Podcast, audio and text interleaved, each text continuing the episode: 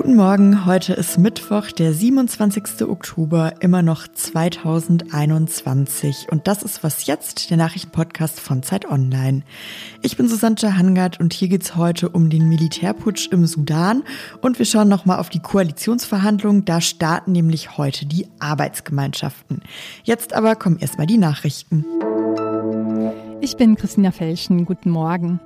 Schon in wenigen Tagen könnte in den USA eine Corona-Impfkampagne für Kinder zwischen 5 und 11 Jahren beginnen. Ein Beratergremium der US-Arzneimittelbehörde FDA hat eine Impfung mit dem Mittel von BioNTech Pfizer für diese Altersgruppe empfohlen. Die Notfallzulassung könnte bald folgen. Eine Entscheidung der FDA wird noch in dieser Woche erwartet. Eine klinische Studie hatte nach Angaben von BioNTech Pfizer gezeigt, dass der Impfstoff in deutlich geringerer Dosis als bei Erwachsenen für Kinder gut verträglich sei und eine starke Immunantwort hervorrufe. Über eine Zulassung in Europa berät derzeit die EU-Arzneimittelbehörde. Der Vorsitzende der Ständigen Impfkommission steht einer möglichen Kinderimpfung in Deutschland allerdings zurückhaltend gegenüber. Nach dem Putsch im Sudan hat das Militär den festgesetzten Ministerpräsidenten Abdullah Hamdouk nach Hause entlassen. Ob er sich frei bewegen kann, blieb zunächst unklar. Laut seinem Büro befand er sich unter strikter Überwachung. US-Außenminister Anthony Blinken konnte am Abend mit Hamdok telefonieren. Er begrüßte seine Freilassung und appellierte an die Armee, alle zivilen Anführer freizulassen und ihre Sicherheit zu garantieren. Mehr zum Putsch im Sudan gleich hier im Interview. Redaktionsschluss für diesen Podcast ist 5 Uhr. Werbung. Diese Woche in der Zeit? Die Bücher des Frühlings. 16 Seiten blühende Fantasie. Von gefährlichen Liebschaften, einer Flucht auf dem Mississippi und magische Erzählkunst. Das Literaturspezial zur Buchmesse in Leipzig. Die Zeit, Deutschlands größte Wochenzeitung. Jetzt am Kiosk oder direkt bestellen unter zeit.de/slash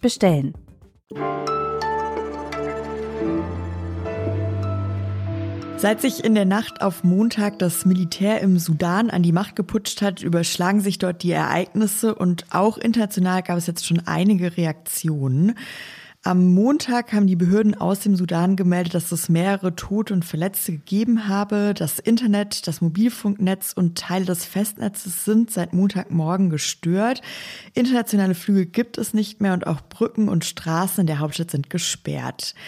Andrea Böhm ist Redakteurin der Zeit und berichtet seit vielen Jahren aus und über arabische und afrikanische Länder und ist jetzt hier am Telefon, um über die Situation im Sudan zu sprechen. Hallo Andrea. Hallo. Andrea, ich habe gerade schon so ein bisschen eine Zusammenfassung geliefert, aber wie schätzt du denn die Lage im Sudan gerade ein? Ja, es ist momentan natürlich schwer zu sagen. Also ich versuche auch mit Leuten vor Ort in Kontakt zu bleiben. Was ich weiß und was natürlich auch verschiedenste Medien berichten, ist, dass es nach wie vor massive Proteste der Zivilgesellschaft gegen diesen Militärcoup gibt. Nicht nur in Khartoum, in der Hauptstadt, das ist ganz, ganz wichtig, sondern auch in anderen Städten, Port Sudan und anderswo. Die Leute sind auf den Straßen, die Leute mobilisieren. Es gibt Nachrichten, dass über einen Generalstreik nachgedacht wird oder der eventuell schon ausgerufen werden soll. Das weiß ich jetzt konkret auch nicht. Jedenfalls ist die Lage extrem volatil, wie man so schön sagt. Das heißt schlicht und ergreifend auch, du hast gerade erwähnt, die ersten Toten wurden bestätigt, mindestens sieben, zahlreiche Verletzte. Es wird scharf geschossen. Und die Frage ist einfach, auf wie viel brutale Repression wollen sich die Militärs und ihre Verbündeten einlassen und an welchem Punkt würden sie zurückschrecken? Kam denn der Putsch überraschend, würdest du sagen? Nee, er kam nicht überraschend. Das hatten mir Bekannte und Aktivisten, Aktivistinnen, die ich auf meinen Reisen vorher immer mal wieder getroffen habe, schon vor Wochen gesagt. Wir warten jeden Tag, dass irgendwas passiert. Und es gab im September ja so eine Art Generalprobe wo dann auch von Seiten der Übergangsregierung, dem inzwischen abgesetzten Premierminister Hamdok eben auch gesagt wurde, es gab einen Putschversuch. Das wurde damals Anhängern des 2019 gestürzten Diktators Omar al-Bashir zugeschoben, aber viele Beobachter sagen, das war eigentlich eine Art Generalprobe. Und äh, ja, die Spannungen zwischen den Kontrahenten, also sprich einerseits dem zivilen Teil der Übergangsregierung und der Übergangsinstitutionen samt der Zivilgesellschaft, der demokratisch gesinnten Zivilgesellschaft und dem sudanesischen Militär ist eben in den vergangenen Monaten die Spannungen sind immer, immer massiver geworden, die Konflikte immer größer. Das Militär hat sich immer drohender gebärdet. Überraschend ist es nicht. Jetzt haben gestern ja auch die USA angekündigt, dass sie ihre Wirtschaftshilfen stoppen wollen. Es gab auch sonst schon einige internationale Reaktionen. Meinst du denn, die Strategie kann aufgehen, dass international Druck gemacht werden kann auf das Militär? Die kann aufgehen, ganz sicher. Man muss dazu sozusagen den, das Bild etwas weiter öffnen.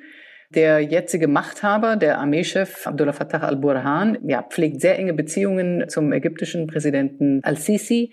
Er pflegt auch sehr gute Beziehungen zu der Regierung der Vereinigten Arabischen Emirate. Man darf davon ausgehen, dass die Entscheidung des Militärs ist, also diesen Putsch durchzuführen, nicht ohne die Machthaber in diesen beiden Ländern erfolgt ist. Das heißt also zum Beispiel, dass die USA, die EU und andere Länder aber auch auf diese beiden Länder Druck ausüben müssen. Ich glaube, dass gezielte Sanktionen gegen Generäle durchaus wirksam sein können. Worum es jetzt zuerst am dringlichsten geht, ist schlicht und ergreifend dem Militär und damit verbunden sind auch einige paramilitärische Gruppen, denen klarzumachen, dass sie kein Blutbad riskieren dürfen. Ja, vielen Dank, Andrea. Danke.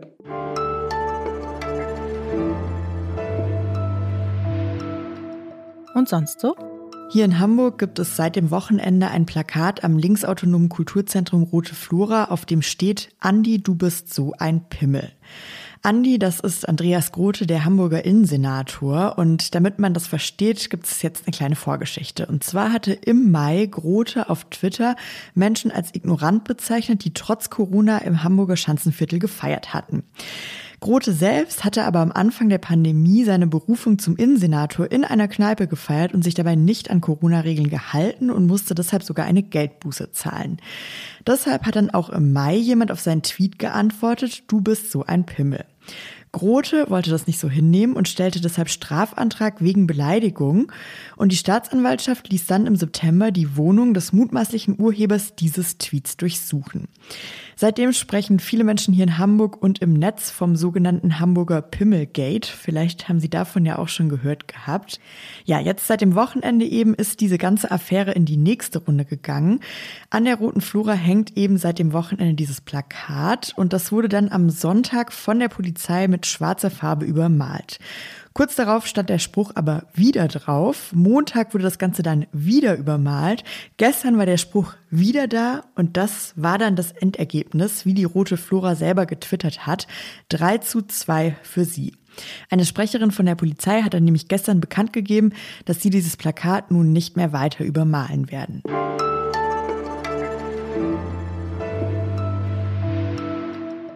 Lasst uns die Lampen der Ampel richtig verdrahten damit sie vier Jahre auf Aufbruch leuchtet. Das hat der Bundesgeschäftsführer von den Grünen, Michael Kellner, vor etwas mehr als einer Woche gesagt, beim kleinen Parteitag der Grünen, bei dem er seine Partei davon überzeugen wollte und ja auch konnte, in Koalitionsverhandlungen mit SPD und FDP zu gehen. Heute jetzt startet diese Verdrahtungsaktion der Ampel. Zum ersten Mal treffen sich nämlich verschiedene Arbeitsgruppen von FachpolitikerInnen. Katharina Schuler aus dem Politikressort von Zeit Online beobachtet die Koalitionsverhandlungen und ist jetzt hier am Telefon. Hallo Katharina. Hallo. Katharina, kannst du erst nochmal erklären, wie genau läuft denn das jetzt ab mit diesen Arbeitsgruppen? Ja, also es gibt 22 Arbeitsgruppen eben zu den unterschiedlichen Themenfeldern. In denen sitzen jeweils mehrere Vertreter von allen Parteien und die organisieren sich sozusagen autonom. Also die machen für sich aus, wann sie sich wo treffen und wie eben der Arbeitsablauf dann ist.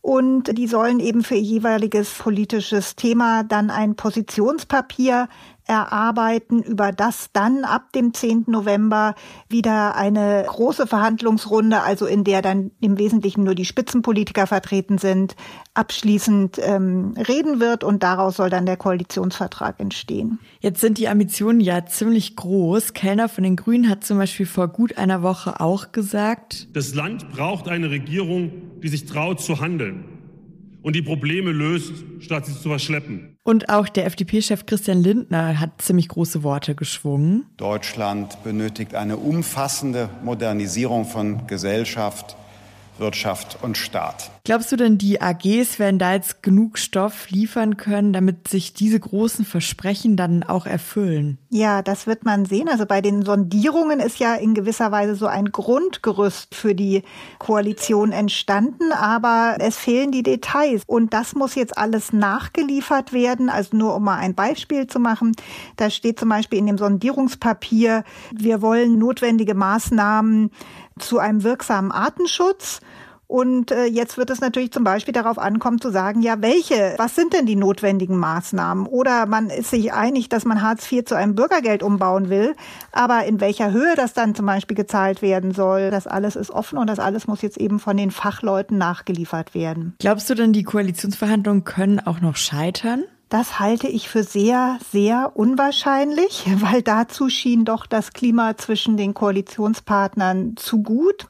Spannend finde ich, ob es jetzt wirklich so schnell und problemlos geht, wie die sich das vorstellen, nämlich dass sie wirklich schon bis zum 10. November die Fachleute die Details verhandelt haben und dann eben nur noch wieder die Spitzenpolitiker ran müssen, um eben noch die letzten Fragen zu klären und dass man dann wirklich schon Anfang Dezember den Kanzler wählen kann. Da bin ich mal gespannt, ob das so schnell wirklich klappt. Ja, vielen Dank, Katharina. Gerne. Und das war es mit Was jetzt an diesem Morgen. Ich wünsche Ihnen einen guten Start in den Tag und Sie können uns wie immer gerne E-Mails schreiben. Unsere Mailadresse, die ist, vielleicht wissen Sie es ja, wasjetzt.zeit.de. Ich bin Susanne Hangard und um 17 Uhr, da gibt es uns wieder dann mit dem Update. Bis dann. Ich war das letzte Mal im März 2020 im Sudan. Ich musste dann leider überstürzt abreisen, weil die Corona-Pandemie ihren Lauf nahm. Und äh, ja, und bin dann sehr eilig wieder ausgeflogen, bevor die Flughäfen damals dicht gemacht wurden.